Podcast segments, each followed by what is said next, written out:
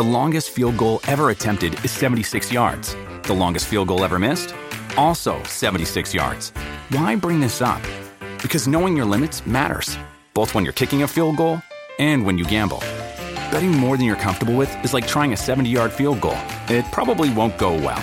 So set a limit when you gamble and stick to it. Want more helpful tips like this? Go to keepitfunohio.com for games, quizzes, and lots of ways to keep your gambling from getting out of hand.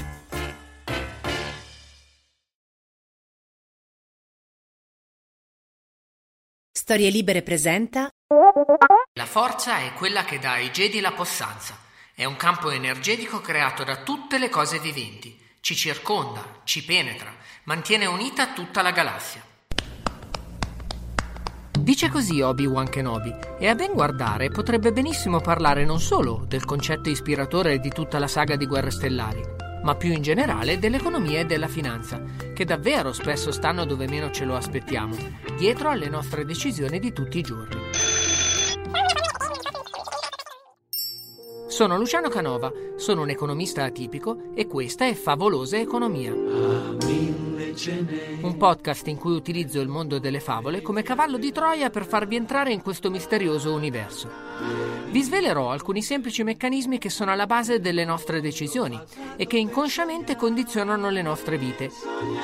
E lo farò in modo divertente e appunto favoloso, perché l'economia non è affatto una scienza triste e ci sono un sacco di storie che ve lo possono dimostrare. Ma che cosa c'entra guerre stellari con la scienza delle finanze e con il debito pubblico? Beh, avete presente il terrore di ogni abitante della galassia, la temibile morte nera? Un vero appassionato di guerre stellari sa che si tratta di un'arma poderosa e potente, un'astronave grande come la Luna in grado in un solo colpo di disintegrare pianeti interi. L'imperatore Palpatine e Darth Vader assistono alla distruzione della prima versione e anche della seconda, nella leggendaria battaglia di Endor, vero fulcro del ritorno dello Jedi. Terzo e ultimo episodio della saga originale di Star Wars, che porta alla morte dell'imperatore e alla vittoria della Resistenza. Ma siamo sicuri che è proprio tutto bene quel che finisce bene? Qualche economista nerdone si è preoccupato di guardare alla storia da un altro punto di vista, cercando di rispondere ad alcune domande. Quanto costerebbe costruire la morte nera? E soprattutto, una volta distrutta l'astronave, il sistema economico e bancario che ha contribuito a finanziarla sarebbe in grado di sostenere i costi di un default intergalattico? L'associazione è ardita, ma ci porta dritti dritti a ragionare su un tema attualissimo. Se un paese continua a indebitarsi per finanziare le sue spese, un eventuale default sul debito pubblico, quali conseguenze avrebbe sul sistema economico e finanziario? Quanto è importante dunque stare attenti alle proprie finanze pubbliche e al livello di debito pubblico? Breve parentesi teorica. È importante chiarire l'uso dei termini, che in economia sono tutto, senza mai dimenticare infatti quanto le parole siano importanti. Quando si parla di debito, in modo particolare per le finanze pubbliche, bisogna stare attenti a non confondere il deficit e per l'appunto lo stock di debito. Il deficit di bilancio rappresenta infatti la differenza tra entrate e uscite di un governo in un dato arco temporale. Insomma, tra quanto viene incassato e quanto viene speso solitamente in un anno. Un governo incassa denaro sotto forma di tasse, dirette e indirette, mentre spende denaro per fornire servizi ai cittadini o per fare investimenti infrastrutturali, tra i tanti esempi che si possono fare. Se questa differenza è negativa e quindi un governo spende più di quanto guadagna, abbiamo un deficit di bilancio. Nulla di male nel breve termine e in determinate occasioni, anche i trattati europei stabiliscono questa possibilità che per la precisione afferma che non si possa superare il 3% del prodotto interno lordo come rapporto deficit-PIL. Ok, se questo è il deficit, il debito pubblico rappresenta invece il debito che lo Stato ha nei confronti di privati, imprese, banche, fondi e soggetti stranieri, che hanno sottoscritto obbligazioni statali a copertura del fabbisogno finanziario del Paese. Per trovare i soldi necessari a finanziare le proprie spese in eccesso, uno Stato emette infatti dei titoli, attraverso i quali i risparmiatori prestano denaro al Paese in cambio di un certo tasso di interesse. Normalmente i titoli del debito pubblico hanno un rendimento basso, perché si tratta di investimenti tipicamente molto sicuri. Se ci pensate bene è logico. Chi mai potrebbe aspettarsi il fallimento di uno Stato e con esso il ripudio del debito?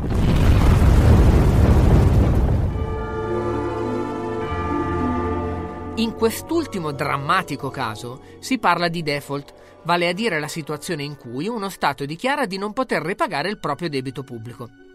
Si tratta di uno scenario da incubo, perché un paese che dichiara default poi farà molta fatica a trovare qualcuno ancora disposto a prestargli dei soldi, che, ricordiamolo, servono a finanziare servizi per i cittadini. Pensate a quando prendete denaro in prestito, o se vi è capitato, a una situazione in cui avete prestato voi denaro a qualcun altro, senza che quel qualcun altro ve lo abbia mai restituito. Vi fidate ancora di quella persona e soprattutto gli prestereste ancora del denaro? È per questo che è così importante la situazione dei mercati finanziari e che tra poco chiederemo numi al professor Carlo Cottarelli. Quello che possiamo anticipare già ora è che l'Italia ha un debito pubblico elevatissimo che deriva dalla somma di tutti i disavanzi di bilancio accumulatisi negli anni. In Europa il nostro paese ha uno dei debiti pubblici più alti, fanno 2.300 miliardi di euro. Che faccio? Lascio? In termini di PIL, il prodotto interno lordo, ovvero il valore complessivo di tutti i beni e i servizi prodotti sul territorio di uno Stato in un dato periodo di tempo, il rapporto è pari al 132%. Ma che cosa significa? Significa che ogni persona che nasce in Italia si porta sulle spalle un peso di circa 40.000 euro di debito a testa. A parte la Grecia, in cui il debito è al 178%, e si tratta comunque di un paese che ha attraversato una crisi disastrosa, il nostro è il valore più alto del vecchio continente, ben al di sopra della media europea, che si assesta intorno all'82%. Significa che solo di interessi sul debito, che poi sono quelli per cui sentiamo parlare tanto di spread, paghiamo 146 milioni di dollari al giorno, secondo i dati di uno studio del Fondo Monetario Internazionale. Più o meno si tratta di 2,5 dollari a testa al giorno ogni giorno.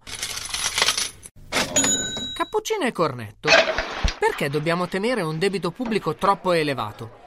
Ora, già intuitivamente, volendo usare la metafora della dieta, una persona in sovrappeso si muove con difficoltà. È lenta, impacciata nei movimenti, non riesce a scattare quando ci sono le condizioni per correre veloce e se cade si fa più male di una persona magra. Il debito pubblico è un bel fardello, ma alimentarlo con spese che ne ingigantiscono l'ammontare, senza produrre necessariamente crescita, è molto pericoloso. E torniamo appunto a guerre stellari. La morte nera è l'arma con cui l'imperatore Palpatine vuole tenere sotto controllo, con un formidabile deterrente, l'intero sistema interplanetario. Una minaccia credibile per disincentivare ogni baldanzoso che volesse mettere in discussione i piani dell'impero. Ma quanto vale un sistema economico tanto complesso quanto quello di guerre stellari? Qualcuno si è preso la briga di fare delle stime, partendo da alcuni assunti decisamente ragionevoli.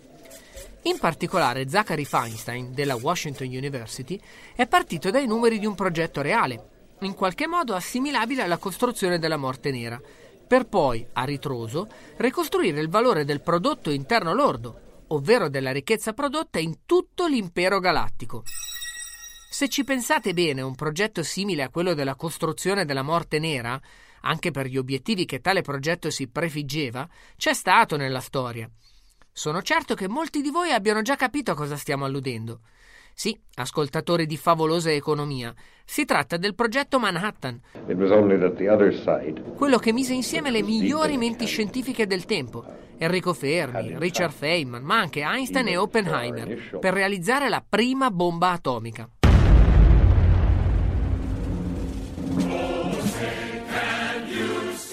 Dal 1942 al 1946 gli Stati Uniti spesero 2 miliardi di dollari di allora per finanziare l'intero progetto e 2 miliardi di dollari sui più di 1000 di PIL americano dell'epoca corrispondevano a circa lo 0,20%. La prima assunzione dunque è che il costo della morte nera, realizzata a tempo di record in soli 20 anni, rappresenti la stessa percentuale di quello che non è il prodotto interno lordo, ma il PIG, il prodotto intergalattico. Per poterlo calcolare ci serve però il costo in dollari della morte nera. E anche qui aiutano alcune ipotesi. Solo di acciaio le stime per la morte nera edizione 1 portano a 852 quadrilioni di dollari del 2012. L'edizione 2, tenendo a mente che si tratta di un'astronave di 900 km di diametro, costerebbe, soltanto di acciaio, 225 quintilioni. Quadrilioni, quintilioni, ma che numeri sono? Non preoccupatevi se non vi ci raccapezzate, è normalissimo, sono numeri al di là di ogni capacità di visualizzazione. I quadrilioni sono dell'ordine di 10 alla 24 dollari, cioè 10 con 24 zeri dopo e i quintilioni sono nell'ordine di 10 alla 34 dollari, quindi 10 con 34 zeri. E ricordate che stavamo solo considerando l'acciaio. Per arrivare a una stima verosimile, dovremmo mettere dentro anche la manodopera, la ricerca e sviluppo, il carburante e le infrastrutture. Feinstein considera come base di partenza i costi sostenuti per realizzare la USS Gerald Ford, una portaerei a propulsione nucleare dell'esercito americano e mettendoli in proporzione in un contesto intergalattico, arriva alla cifra monster per la costruzione della morte nera di circa 400 quintilioni di dollari. Ed è pure una stima conservativa.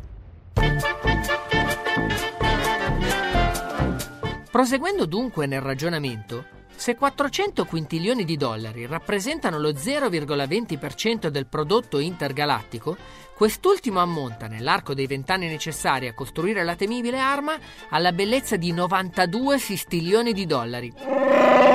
Quanto vale un sistilione? 10 alla 36 dollari, 10 con 36 zeri. Siete completamente persi dietro a questi numeri? È normale, sarebbe strano il contrario.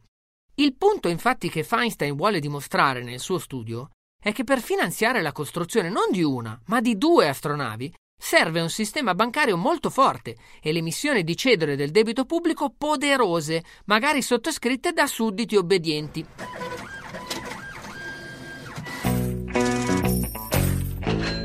Vi ricordate quando poco fa abbiamo spiegato il concetto di debito pubblico?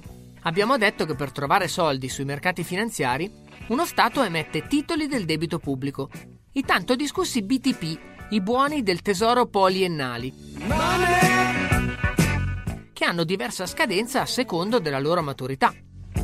Ci sono titoli a due anni, che ripagano il risparmiatore dopo due anni dall'investimento, o a dieci anni. Uno Stato emette nuovi titoli per rifinanziare il proprio debito pubblico e raccogliere denaro sul mercato. E qui va fatta una considerazione importante. In realtà uno Stato, istituzione in teoria destinata a durare senza scadenza, non deve ripagare l'ammontare totale del debito, o almeno non è quello che i mercati si aspettano. Quello che un paese deve essere in grado di garantire è la sostenibilità del proprio debito pubblico. ovvero la possibilità di continuare a ripagare i tassi di interesse ai risparmiatori che hanno deciso di prestare il proprio denaro allo Stato. È chiaro che una dinamica esplosiva del debito pubblico, tuttavia, rende questa prospettiva incerta. Più è alto il livello del debito pubblico, più è alto il rischio percepito e con esso il tasso di interesse sui titoli che un governo deve promettere di ripagare. E questi interessi si aggiungono alle spese che lo Stato sostiene indebitandosi. È un circuito perverso dal quale è bene tenersi lontani. E se, come accade nella battaglia di Endor, muore l'imperatore Palpatine, muore pure Darth Vader e l'intera struttura dell'impero collassa, la domanda è: chi lo paga tutto quel debito? La Resistenza è in grado di accollarsi il costo di questo gigantesco default che sempre secondo le stime ammonterebbe ad almeno 500 quintilioni di dollari? Prima di ricapitolare i dati di questo disastro, agganciamoci a quanto avviene ai nostri giorni. Abbiamo con noi un ospite graditissimo e illustre, il professor Carlo Cottarelli, direttore dell'Osservatorio dei Conti Pubblici Italiani dell'Università Cattolica del Sacro Cuore, professore associato di macroeconomia fiscale all'Università Bocconi e per anni capo delegazione per l'Italia al Fondo Monetario Internazionale. Professore, perché un debito pubblico elevato nel lungo periodo è insostenibile per un paese che vuole garantirsi un percorso di sviluppo sano? Il debito pubblico alto può far male da tanti punti di vista. Prima di tutto se il debito è alto può venire il dubbio agli investitori, a chi compra titoli di Stato, che lo Stato non sia in grado di pagare. E questo espone il Paese al rischio appunto di crisi di sfiducia periodiche che se poi si realizzano, si materializzano, succede un casino all'economia, come è successo, l'economia crolla perché se lo Stato non riesce più a prendere a prestito, nessuno riesce più a prendere a prestito. È successo all'Italia nel 2011 e nel 2012. Quindi questo è un primo problema, rischio di, di, di, di crisi. Eh, secondo, c'è chi dice, questo è più incerto, però io penso che ci sia anche questo effetto, che un paese che ha un debito pubblico eh, elevato, eh, il debito pubblico assorbe risorse eh, che potrebbero andare a finanziare investimento privato più produttivo e quindi nel lungo periodo l'economia, anche se non ci sono delle crisi, tende a crescere a meno e forse non sarà un caso, però i tre paesi che negli ultimi 25 anni sono cresciuti di meno sono Italia, Grecia e Giappone, che sono i tre paesi col debito pubblico eh, più alto. E poi c'è anche il fatto che se un paese ha un debito pubblico alto e per qualche motivo eh, viene colpito da qualche shock esterno, il PIL scende, c'è una recessione, avendo già un debito alto non è in grado di usare il debito pubblico in quella circostanza per tenere su l'economia, quindi le crisi diventano più profonde. Che cosa succederebbe sui mercati internazionali se un paese come l'Italia dovesse dichiarare default sui titoli del debito pubblico emessi? Succederebbe una enorme crisi, credo, a livello non soltanto europeo, ma forse addirittura mondiale. Pensiamo a quello che è successo nel, cioè, otto anni fa, dieci anni fa, quando la Grecia è entrata in crisi. L'intera economia europea è stata scossa, l'intera area dell'euro è stata scossa. Eh, l'economia italiana è dieci volte più grande di quella greca. Quindi se andasse in crisi l'economia italiana, le ripercussioni per il resto dell'area dell'euro e per il resto del mondo sarebbero molto gravi. Che cos'è lo spread e perché è un parametro molto rilevante per la salute delle nostre finanze pubbliche? Beh, lo spread è la differenza tra il tasso di interesse pagato dallo Stato italiano quando prende a prestito e il tasso di interesse pagato dallo Stato tedesco. Perché si prende la Germania? Perché la Germania è considerata un paese i cui titoli hanno rischio zero, cioè se si comprano titoli di Stato tedeschi si è sicuri di essere ripagati. La differenza tra tasso di interesse pagato dall'Italia e tasso di interesse pagato dalla Germania è uguale a quel premio che l'investitore vuole per comprare titoli di Stato che sono forse meno sicuri dei titoli tedeschi eh, se si investe in titoli di Stato italiano si paga un tasso di interesse più alto perché forse io mi accollo il rischio di non essere ripagato. È per questo che lo spread è importante perché dà una misura del rischio che esiste eh, nell'investimento in titoli emessi dallo Stato italiano, poi normalmente quando lo spread per lo Stato italiano va su, su, va su anche lo spread per le banche e diventa una misura del rischio a investire in Italia. Ringraziamo il professor Cottarelli e torniamo a Guerre Stellari, che per il momento rimangono uno scenario soltanto fantascientifico. Abbiamo visto che la costruzione di due astronavi gigantesche, come la Morte Nera 1 e la Morte Nera 2, con un profondo indebitamento del sistema intergalattico, comporta dei costi importanti sul sistema finanziario anche e soprattutto in virtù della vittoria dei ribelli. Dopo la battaglia di Endor, quindi, o la resistenza è in grado di garantire un bailout, quindi un intervento pubblico che inietti una quantità di denaro importante, almeno pari al 20% del PIL intergalattico in modo da salvare l'economia, oppure è meglio che i cavalieri Jedi si preparino ad un lungo periodo di recessione di proporzioni astronomiche. Tornando alla realtà dei nostri sistemi economici, l'intervento pubblico in economia è importante, come lo è però una gestione sana e virtuosa delle finanze pubbliche, tenendo sempre a mente che nel lungo periodo un debito troppo elevato rischia di strozzare l'economia. Meditate, amici! Come diceva il maestro Yoda, arduo da vedere il lato oscuro è. Sempre vigilare sui conti pubblici bisogna. Sono Luciano Canova e se grazie a noi l'economia comincia a sembrarvi favolosa, Continuate a seguirci su storielibere.fm.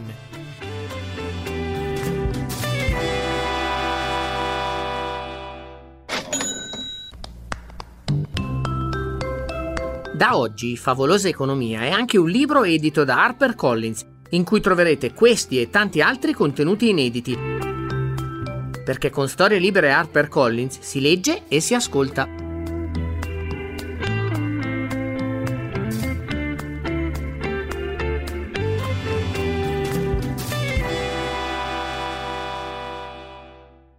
Una produzione storielibere.fm di Gianandrea Cerone e Rossana De Michele.